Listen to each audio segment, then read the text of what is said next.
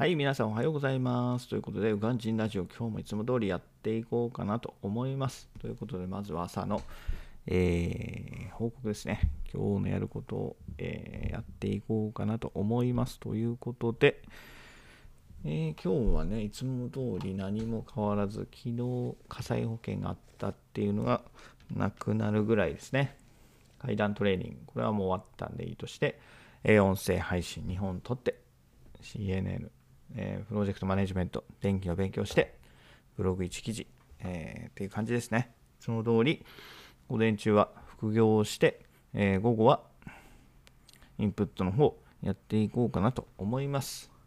ということで今日は特には何もない、まあ、積み上げ150日、えー救急が13日目ということで、えーはい、なってます。で、昨日ね、えー昨日なんですけど、その火災保険を見直してね、ちょっとね、あーと思ったんですけど、なんか、あーまた余計なお金払ってんなと思って、見直したらね、多分、どうでしょう。地震保険がいらなかったんですよね。地震保険いらないから、多分2000円ぐらい、年ですよ。まあ年ぐらい、年にななっちゃうんですけど、2、3000円は多分安くなると思うんですよね。えーねそうすれば、はい。まあ、年2、3年だから、とりあえずね、去年、ん？うん、去年買ったばっかりだから、まだあれか。まだそんなに傷口は深くはないんで、はい。えーそれで今お願いしてるんで、えー最終的にどうなるかってとこですね。えー保険会社の方から見積もりが来て、えはい。それで、え決めようと思います。あということで、あれですね。古い方も解約の手続きをしないとなんで、今日連絡入れとこうかなと思います。えーと、はい。で、その結果は後で、はい、また別途ご報告したいと思います。ということで、あ、昨日あれですね、あの、ふるさと納税、ふるさと納税もね、えーもうそろそろ11月ってことで、もうそろそろ大詰めじゃないですか、今年の分。皆さんやってますかね。私もね、えー去年、違う、一昨年か、一昨年ね、あの、もう今でも忘れないんですけど、一昨年ね、年末帰った時に、えーエジプトのね、カイロ空港にいたんですよ。カイロ空港のラウンジで、えーその、多分その前の週ぐらいだっけな、なんか、動画かなんかで見たんですよね。ふるさと納税、これだけお得ですよ、みたいな。多分、両学長の動画だと思うんですよ。何をきっかけかちょっと覚えてないんですけど、で、それをエジプトで見て、あこれはやんなきゃまずいなと思いつつもいろいろねあの仕事だったりとかその年末帰るんで荷物の片付けとかあったんでもう全然やる暇がなかったんでもうあの最後にねラウンジでねはいあのカタカタやったの覚えてますねラウンジであ何を買うかっつんでもうとりあえずねとりあえずティッシュとトイレットペーパーでいいかなっつんで、えーその2つを申し込みましたね。はい。あれは今でも忘れ多分2018年だよな。去年はやってないんで、やってないってあの、カイロですよ。カイロで去年はやってない。去年、そうですね。去年の年末の最後の帰りは何してたんだろう。多分何もしてない。普通に、なんだろうな。まあ、覚えてないってことは多分大したことしてないんでしょうね。あの、ラウンジで新聞読んだりとか、え多分普通にしてたんだと思いますよ。はい。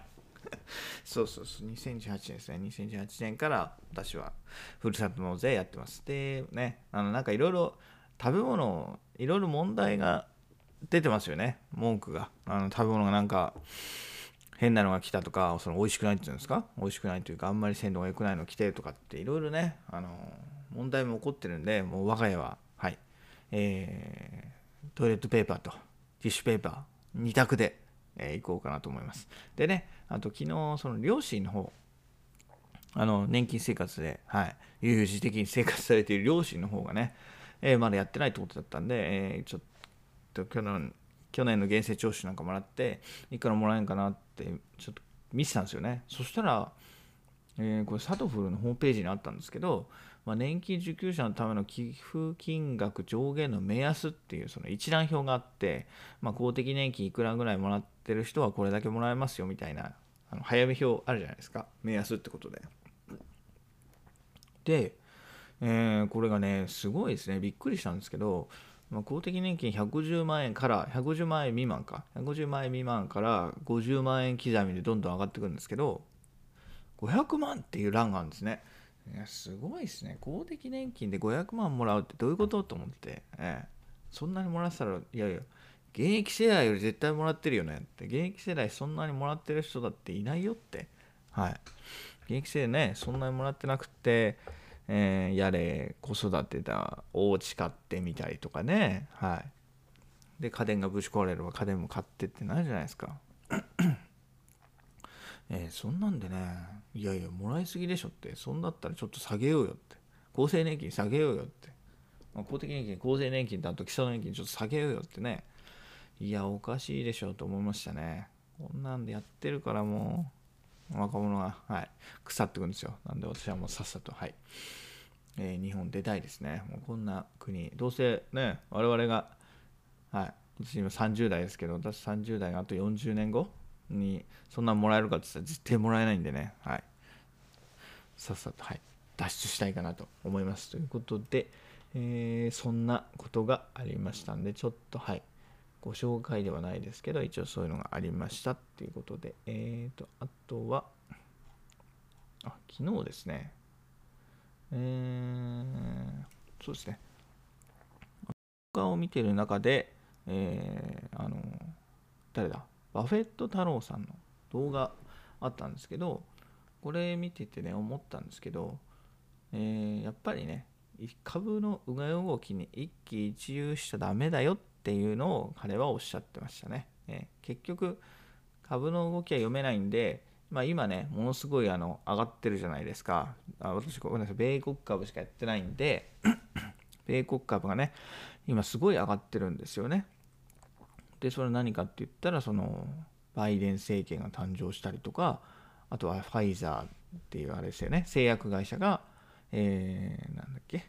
コロナウイルスワクチンの開発に成功しそうだっていうステージ一歩進んだっていうところで、はい、すごいね湧き上がってるんですよね。でものすごい株価が急騰してて、まあ、株を売りにしてる人がいっぱいいると。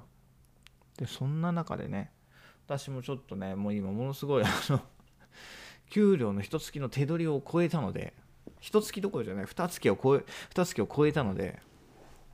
すごい非常に確かに利確はしたいんですよ。利益確定したいんですよ。もうすげえ上がってるんで。だから、ちょっと悩んでたんですけど、彼が言うには、まあね、これからまだまだ上がるか分かんないし、仮にね、下がったとしても、それ下がったらまたね、あの買い増せばいいだけなので、そうすると、あのそういう動きは読めないので、あの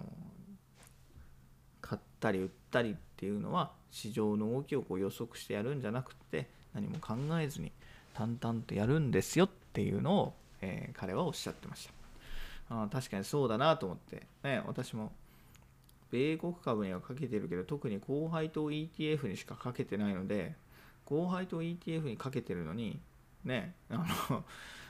そんな一喜一憂？株価のその時の値動きで買ったり売ったりしたらもう手数料ばっかかかっちゃうんで確かにね、えー、手数料もかかるし税金もかかるしなんで意味がなくなっちゃいましたよね。何のために持ってるのか。高配当なんだから、配当金をもらいたいんでしょって。配当金をもらって毎月のね、生活を豊かにしたいっていう思いで始めたのに、ね、こんな売り買いしてたら、はい、一時的な利益になっちゃうので、それはやめようかなと思います。なので、えーえー、私は売らないことを決めました。この動画を見てね、元に戻ろうと。あの投資の軸をぶらさぶらさないようにしようということで、はい、やっていこうかなと思います。えー、ということでね、えー、大体10分になりましたんで、えー、今日もこの辺で終わりたいと思います。ということで、え今日も一日頑張っていきましょう。それではまた明日。バイバイ。Have a nice day.